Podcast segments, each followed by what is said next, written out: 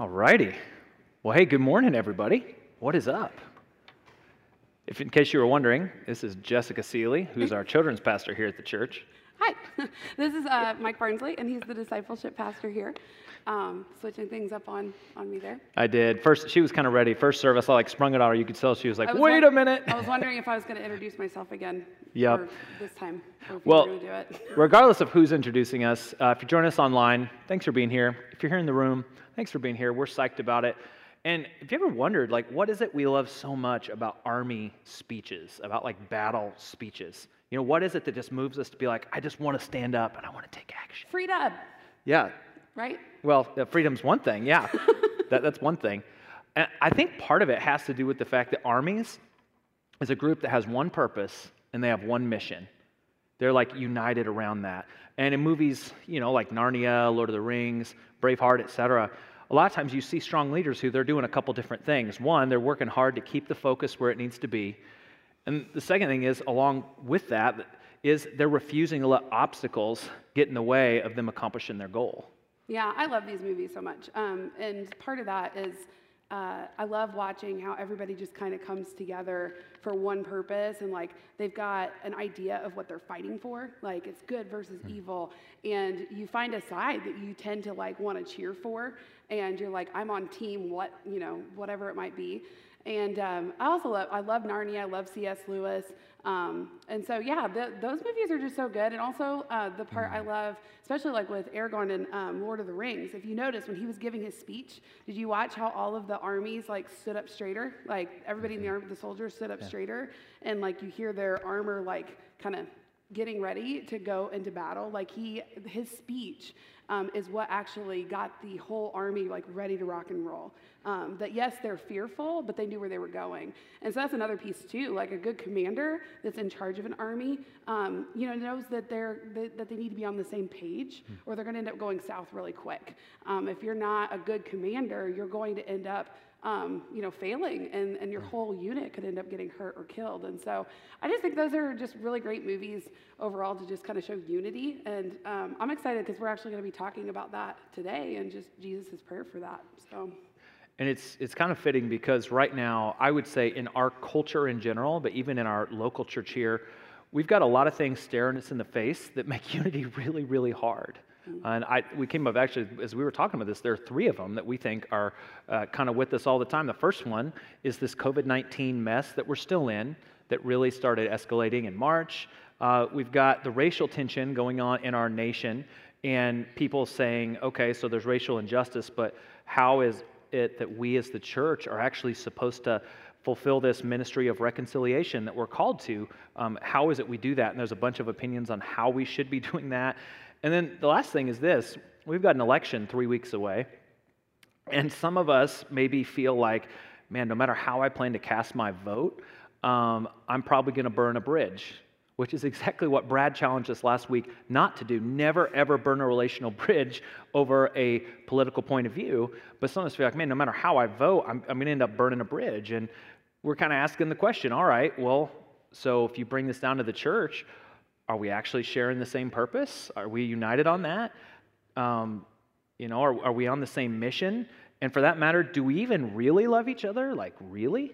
Like, these are the questions that we're kind of asking ourselves, whether we say it out loud or we're just thinking them in our heads. Yeah, and, and I think too, like when you're, so we're going to be in John 17 today, um, but when you look at John 16, um, Jesus is actually talking about how we're going to have trouble. Um, as we are in this world, right? Um, he says that you know we're going to experience grief, um, we're going to experience trouble, but to take heart, like this is the piece, take heart uh, because He's already overcome the world. And so even right now with everything that's going on, God is not surprised by any of this stuff that's happening. And at the end of the day, we need to recognize too that there is this war that's going on, but at the end of the day, God wins, right? Like, God wins this war. And so, yeah, like, give God praise for that. Um, God wins this war. And, and yet, there's all these little battles that are taking place right now that Jesus is actually inviting us into. And so, we need to be prepared for that. We need to know how to walk into that. And um, Jesus is, you know, letting us know in John 16 about what that kind of looks like. It's kind of, it's messy and it's hard and it's not easy. Um, but we get invited into that. And so we're going to talk a little bit about what that actually looks like um, as a unified church today. Yeah, so some big questions that are kind of leading the charge as we go into John 17 are well, why is it so important that the church actually stand united? Why would Jesus take the time to intentionally pray that over us? You know, like Brian read just a couple minutes ago. And well, what is actually getting in the way of us being united for that matter? And the last thing is, well, what do we actually do about this? Like, what does God want us to do to actively pursue unity? Because unity typically does not just happen on accident. It's not something you stumble into, it's something that you are super intentional about. And when it comes down to it, for those of you who are note takers and you're like, man, I'm going to forget 90% of this if I don't write it down, I would say write down this one thing because it's what really gets driven home as we dig into this. It's that, um, well, as the church, not just the big C church, but the little c church, SCC, we are called by Jesus, if you follow him, to be one in purpose, to be one in love, and to be one in mission. We are called to be one in purpose, one in love, and one in mission. Yeah, so, so as we're going to jump into this today, um, this is kind of a, a, heavier topic. And so, yeah, I'd love to just pray um, just before we enter this time of jumping into um, this beautiful prayer that Jesus uh, prays for us, for you, and for me.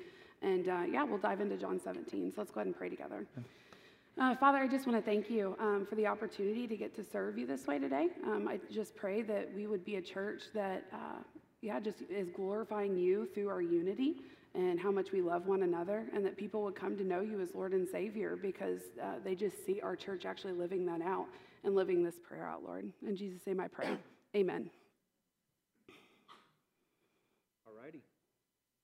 Y'all, let's go ahead. Let's just dive right in. If you'll flip to John 17, Jess and I are going to be reading from the NLT today. Uh, as we walked through it, it just Jesus' words just kind of came alive for us in that transla- translation.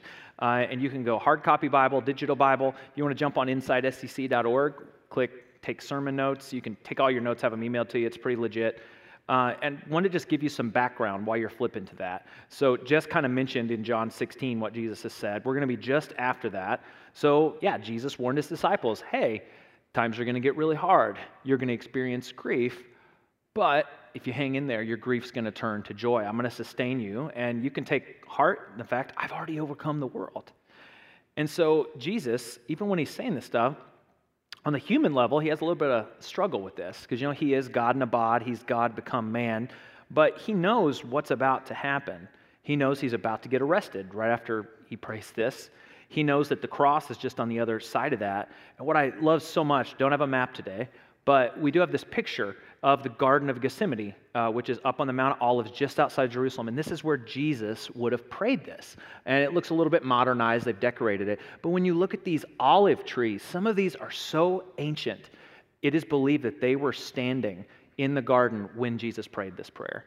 So the fact that Jesus prays this, you know, we can feel so detached from history a couple thousand years, but the fact those trees, if they could talk, they maybe say, oh yeah, Jesus was right over there. He prayed this right over there. I love that. And so he gives his farewell message. He's getting ready to make this prayer. He's going to pray for himself. He's going to pray for his disciples around him then. And then he's going to pray for every believer that will ever come after that, all future believers. And when he prays it, he's not selfish. When you look at his words, he, he wants God to get the glory and people to see that. He wants God's will to be done. And even though he doesn't have to pray out loud, he does pray out loud, almost like a gift to the disciples then and us now, because we can have this recorded. So let's read, starting in verse 9, what Jesus prays. He prays uh, to his Father. He says, My prayer isn't for the world, but for those you've given me, because they belong to you. All who are mine belong to you, and you've given them to me, so they bring me glory. Now I'm departing from the world. They're staying in this world, but I'm coming to you. Holy Father, you've given me your name. Now, protect them by the power of your name so that they'll be united just as we are.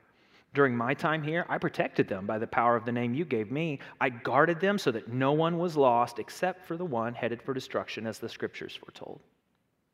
Yeah, so as we're kind of like, you know, breaking this down. So um, the first half is all about Jesus, and he's talking about God the Father, and he's talking about the Holy Spirit, right?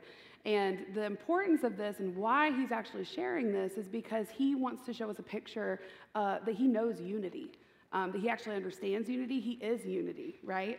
Um, you've got God, and then you've got Jesus who came and he was born just like you and I, and he experienced sin, he experienced temptation, he experienced what life was like, he experienced hardship. So, like, he gets it. Like, when we're talking about, you know, understanding that, he actually gets that.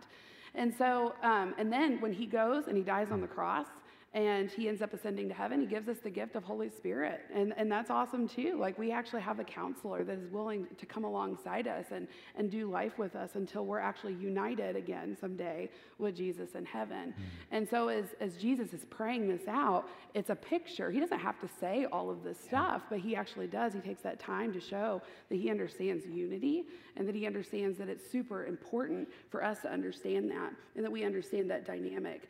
The other piece in it too is, um, you know, each one of them are distinct. Um, they're distinct in themselves, and they've got their own, um, you know, jobs, if you want to call it, or like roles that they're playing in in our lives and in the lives of themselves in unity with one another. But at the same time, they are one. And so when you and I are created, we were created um, uniquely and wonderfully made. So everybody in this room has gifts and talents, and and you've got abilities that God has given you to live out uh, distinctly uh, from one another. So we're not all the same. But at the same mm-hmm. time, there is this unity piece that God calls us to that in our own uniqueness and in our own wonderfulness, I don't even know if that's a word, uh, that we're made, um, that we're actually able to live that out. And, and so it's a beautiful picture of what actually unity looks like.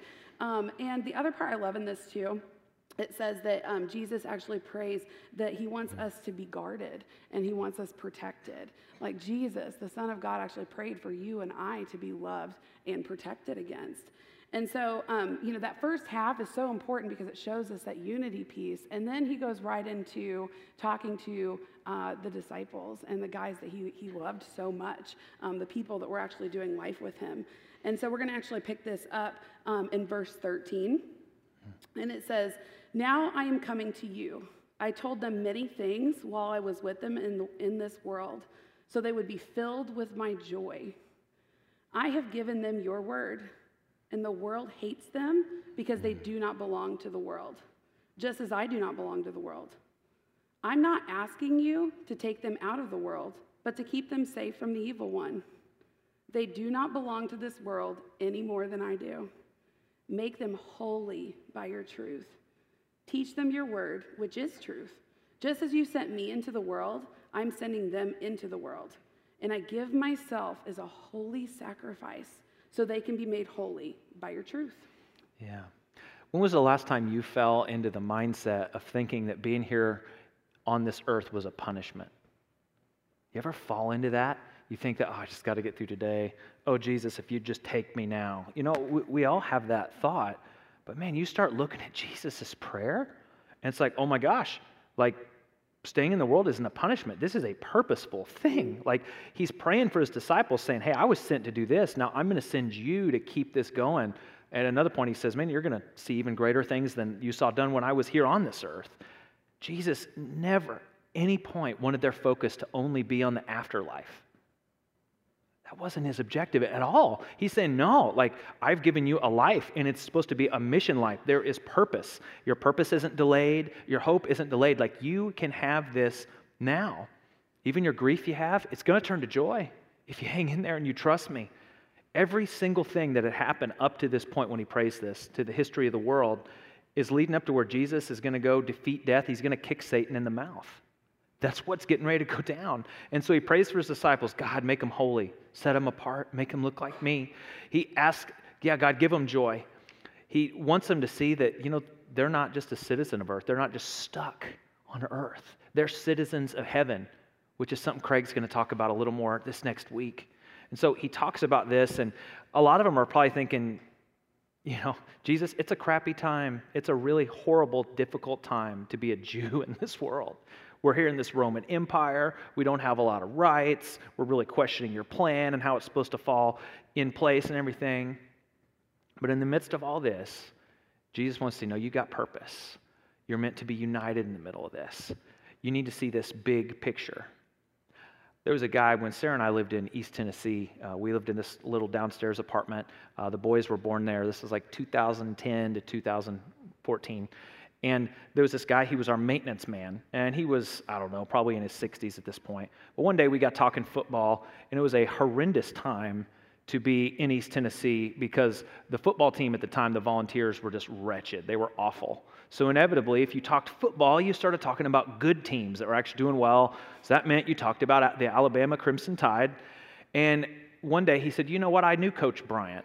Now, if you ever knew Bear Bryant, if you ever heard of him, he coached Alabama from like the late 50s to the early 80s. He had six national championships that he earned. Uh, just a very, very accomplished coach. And for some reason, this maintenance guy said he had a friend who worked for the team or something, and one day he got invited to go to practice. And when they went to practice, the way they had it set up was up above the practice field, there was like this booth, this crow's nest. And that was where Bear would go. Maybe he'd have a coordinator go up there and he could see the whole field, what was going on. So for some reason, the maintenance guy, as a young dude, got to go up in this crow's nest. And so Bear's explaining how stuff works. And he, at one point, goes, Hey, watch this. And he takes this chain that was mounted at the side of the booth and he chucks it out of the booth, which is made out of metal, and it just goes bam on the outside of it. And immediately down on the field, every player, every coach, everything went dead silent, and every eye went up to the booth.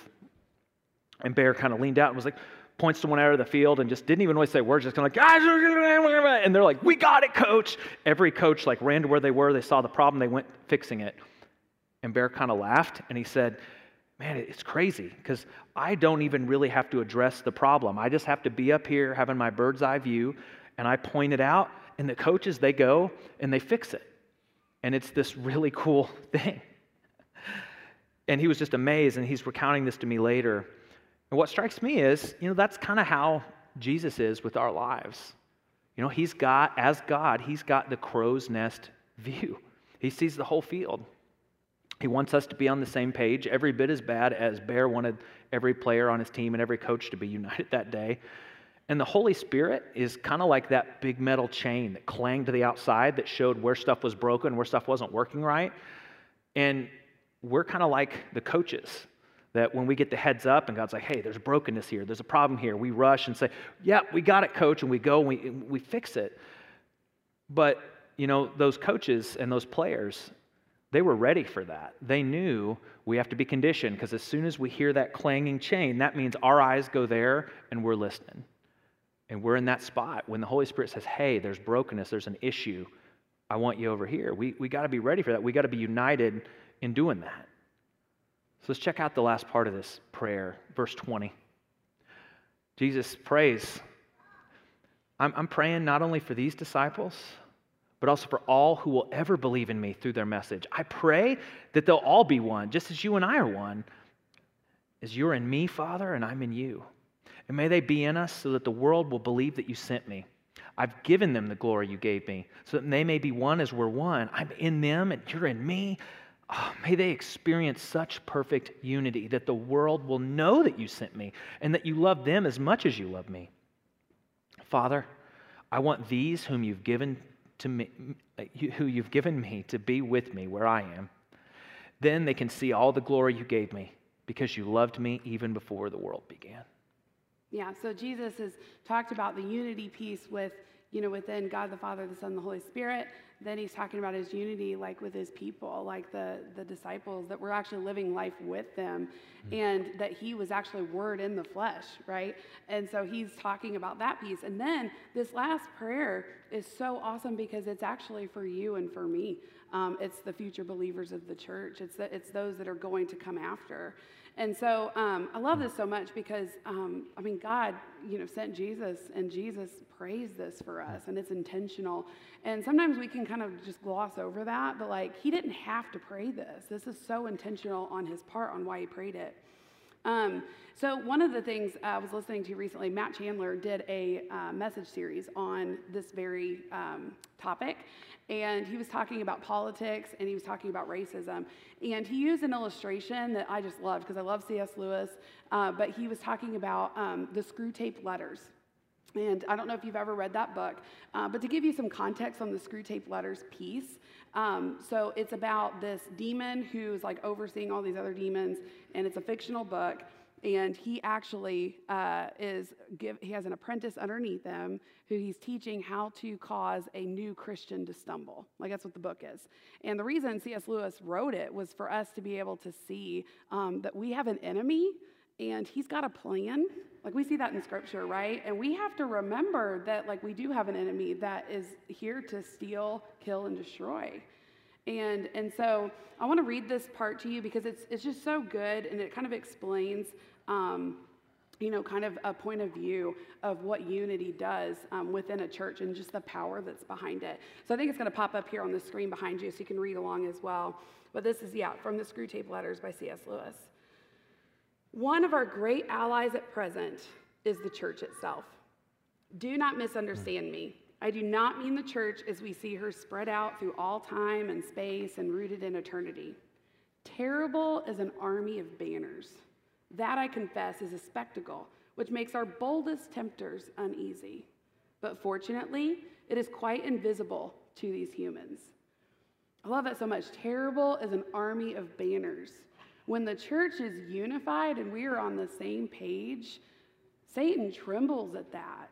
That's a big deal. There's a lot of power that's behind that. And, and I think sometimes as a church, we really struggle to, to live that out. You see, as you go through that book, it talks about this uh, new churchgoer coming into the church, and he views the other people that are around him um, through the filters of their political beliefs, or um, you know, what is their race, what is their culture, how do they speak, what are they dressed like, and that that immediately causes disunity amongst the church because we're not seeing each other as brothers and sisters in Christ, which is what Brad talked about last week. We have to understand our identity in Christ for us to be able to live that out. And then also to see our brothers and sisters that are in this room with us, um, God loves them too. No matter what their political beliefs are, no matter what their you know uh, culture status is, whatever it might be, whatever they're wearing, that actually that is um, the way that we're supposed to view other people. And so Satan wins that battle every single time that we look at another person that's a brother and sister in Christ, and we don't look at them through their true identity as, um, as those that God actually loves and cares for.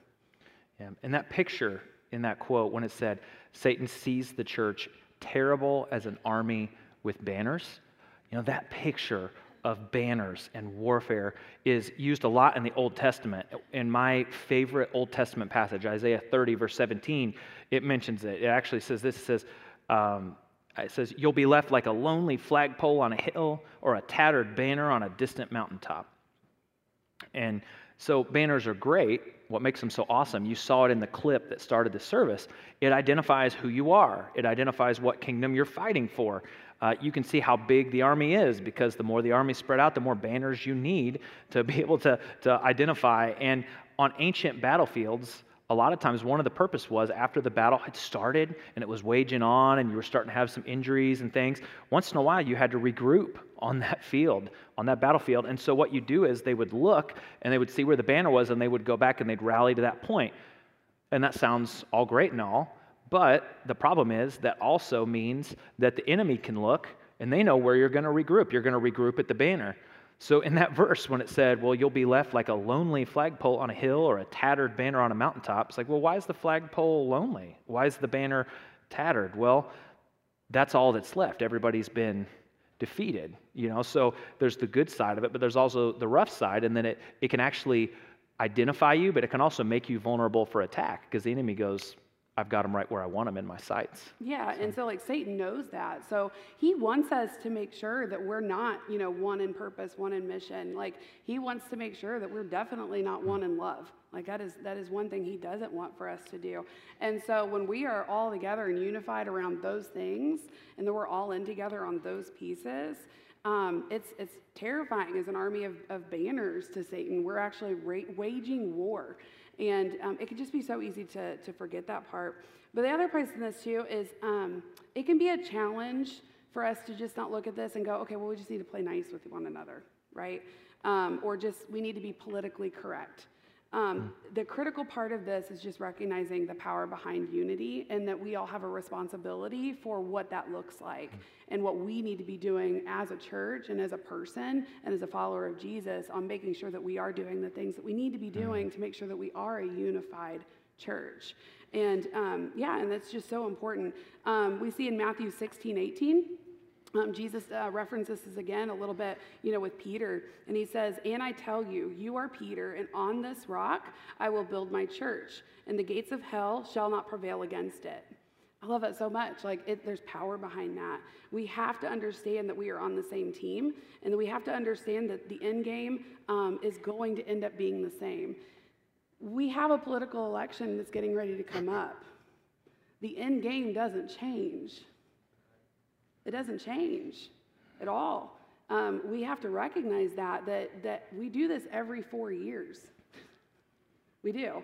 Um, and that's the part that, like, it, it kind of makes me laugh, but it makes me sad at the same time that we as Christians have still not figured out how to do politics, um, you know, in a way that's not, you know, mean and hurtful and um, where we almost take our Christian hat off and we put on our elephant or donkey and we run that during the political season, and then we take that back off and we put our Christian hat back on. And um, you see it on social media. Uh, you see it, you know, and we even talk about the, the election even after the election. Like after the election, there's the post election where everybody talks about the next election. Like there's a time on Facebook for about 30 days. You guys know what I'm talking about? Like the after the election where we're talking about four years from now when we get to do it again. Um, that happens, and that happens all the time. And, and I'm just wondering, you know, when are we going to, as a church, figure out a way to do this where we're living out our citizenship of heaven, which, you know, Craig is going to talk more about that next week, but also our identity in Christ, and that we are brothers and sisters in Christ, and we need to be treating each other that way, um, especially um, in this season. And we also need to realize that this is something that's possible. Um, Jesus mm. wouldn't have prayed yeah. this if it was impossible. Um, he wouldn't have said it. He wouldn't have asked for it if it wasn't possible. So I know it can seem like right now, especially as Mike was talking earlier, with everything that's going on in the world, it can seem so hard for us to have unity behind one another. But Jesus prayed for it. So, you know, what do we do with that? And what does that actually look like? Um, you know, in verse 23, you know, may they experience such perfect unity that the world will know that you sent me and that you love them as much as you love me. And, you know, that's the kind of church that we, we need to be. Yeah. The fact that our unity as a church is so powerful, the fact that we're not on the defensive, we're on the offensive, like hell has gates because they're on the defensive.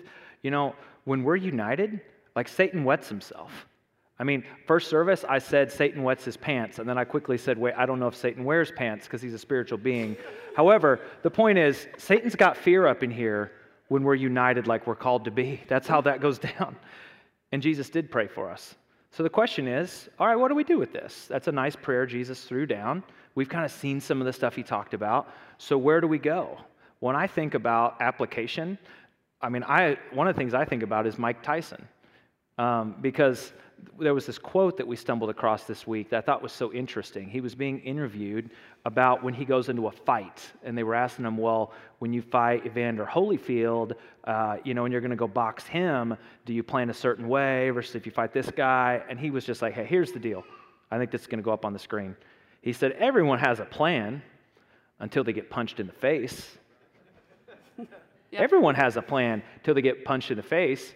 And the truth is, you've resonated probably with some of what Jesus prayed. You're thinking, unity sounds great. It sounds awesome. And you're going to go out to your job or to drop your kid at school or to your living room at home today, and you're going to be wanting to watch football, and you're going to get punched in the face. And unity is going to want to wither up on you right away. So let's just do a little bit of self assessment here. We're going to get punched in the face, but how can we really apply this? What do we need to be thinking about if we're going to be united as a church? Well, I'd ask this question first. It's actually, I'm going to ask it differently than it is on the screen in light of last week. You know, we had the challenge, like we said with Brad, he said, never ever burn a relational bridge because of a political view. So I'd ask you this question Are you being a bridge builder or are you being a bridge burner? Just ask yourself right now as a part of this church, as a part of this body of believers, this family, are you being a bridge builder Or are you being a bridge burner right now? Because you know, this week you might need to be ready on social media. Somebody might come to troll and they might kind of come at you, and you're going to look at you see their comment, you're like, oh no. And, and, and it's going to be tempting to want to just power up and I'll just give the right answer. I'll show them I know what's right. But maybe what's going to be right in that moment to preserve that unity and be the bridge builder is you, you just call me and say, hey, you know what? Shoot me a PM. Send me a private message. Send me a text. Because if you can get them off of that battlefield into private and you don't make public what should be private, it's probably going to disarm the vitriol. It's going to make it so they don't need to feel the need to perform and, and be right. And you can have a good conversation. You know, that happened with me, uh, a buddy Spencer that I know. Spencer's this interesting guy. Uh, my freshman year of college, I remember, I, first story I ever remember about him, we were sitting in our dorm in the, the area uh, in the lobby, and we were watching the Red Sox, who was his favorite team. They're getting throttled. They were down three games to zero. And Spencer was like, if they win four games in a row, and they win this championship series and they go to the World Series and they win the World Series, I will quit smoking. And they won four games in a row, and they went to the World Series.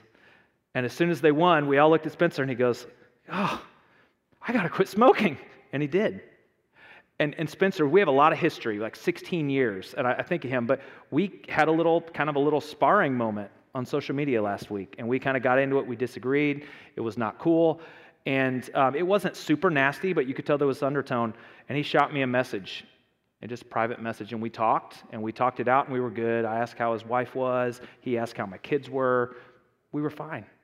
But it took taking it into the private realm, not letting it be public, uh, if we were going to keep that bridge built. So for me, that's a moment where I had to think about unity. So. Yeah. And then the, another question that you can ask yourself, you know, as, as a church, you know, what is most visible to others in your life? Is it your politics or your beliefs? Um, when you're posting and you're talking, when you're talking at work, you know, what are those things that people hmm. resonate with you? Um, do they know more about your politics or do they know more about, you know, your belief in God? And we need to be mindful of that, um, that we need to look at things more from the standpoint of not necessarily being right all the time, but what is the most loving way to handle um, a situation. And like he said, is handling a situation online probably wise? No, like probably not. Um, it's, it's hard sometimes because there's a lot of context that's missed. Um, it's, it's relational. And so, even in this room, if you've got issues or you've got um, unforgiveness, bitterness, whatever it might be towards somebody here at the church, like we have to take care of that. Uh, because as we're moving into this all in series and we're moving into the things that we're doing in this community, like unity is going to be so imperative. Like, not just important, but like we're to have to, to be able to not only play well together, but do life together. And, and we, we don't need roots of bitterness and, and unforgiveness kind of sitting in the undercurrent of that because God is calling us to some big things. And um, we don't want to give Satan a foothold, and we also don't want to give him land. Like, we don't want to give him room to run and play, like, on that. So let's be a church that's, you know, unified in that. Um, we need to play the long game. You know, I talked a little bit about how elections are every single year. We were joking about, um, like, Y2K. Like, remember when the world was supposed to end? Like, in the year 2000? Yeah, does anybody remember that? Am I that? Yeah, like, yeah, Y2K, right? Um, and we did an election then, and everybody was worried about the world ending, and like they had all these thoughts. And yeah, every four years after that, we've had an election. Um, and so we need to just pay attention to the fact that, um, you know, we, we don't need to just always be right, but are we being loving in the way that we're doing things? Um, you know, it just, it hurts my heart to watch the church, and I think this is why this means so much to me. It, it hurts my heart to watch other Christians um, attack one another when we could just be having a conversation like about this at the same table. Mm-hmm. And um, I almost feel like sometimes we need to bring out the WWJD bracelets during this time of like, what would Jesus say and do um, during election time? Because we really yeah. struggle sometimes because we want to be we want to be right, and all of the stuff that's going on right now is hmm. very very real and it is highly charged. Um, it's, it's got some fear that's behind it, and fear is very powerful. Hmm. So we have to just be very mindful as we're moving forward. So, like when you're looking at your life, what is most visible? Is it is it your politics, or is it you know the things that that you believe in? Yeah. So we want you to be thinking about: Are you a bridge builder or a bridge burner? What's most visible to others when they look at your life, your politics, or your beliefs, your faith? And the last thing is this how is your life showing other people a picture of who Jesus is? Hmm. Because, yeah, we're getting ready to go all in. And when we go all in this fall and we make this push and go on this discipleship journey, it's going to challenge us who are here on Sunday mornings to invest more time and effort, more of our time, talents, and treasures than a lot of us have probably ever invested uh, in just to grow ourselves as we go and we try to connect with the 80 odd some percent of people who don't know Jesus in this town. And what I think is so cool about SCC is this different towns take different attitudes when they see problems. So, what are two of the big problems that we have in Shelbyville? Well, poverty is an issue for a lot of people, and addiction is a big issue. And it could be a real temptation in our world to just look and think, oh, well, that's just a money problem. If we just got some more wealth and we just had different people come, this problem would be gone. But what I love about this church is we look and we don't just say, oh, it's a money problem. You know, we can't just solve that with a bank account. It's not just financial brokenness, it's there's emotional brokenness, there's relational brokenness. There are other deeper things that we need to impact here. And we know that's a big undertaking.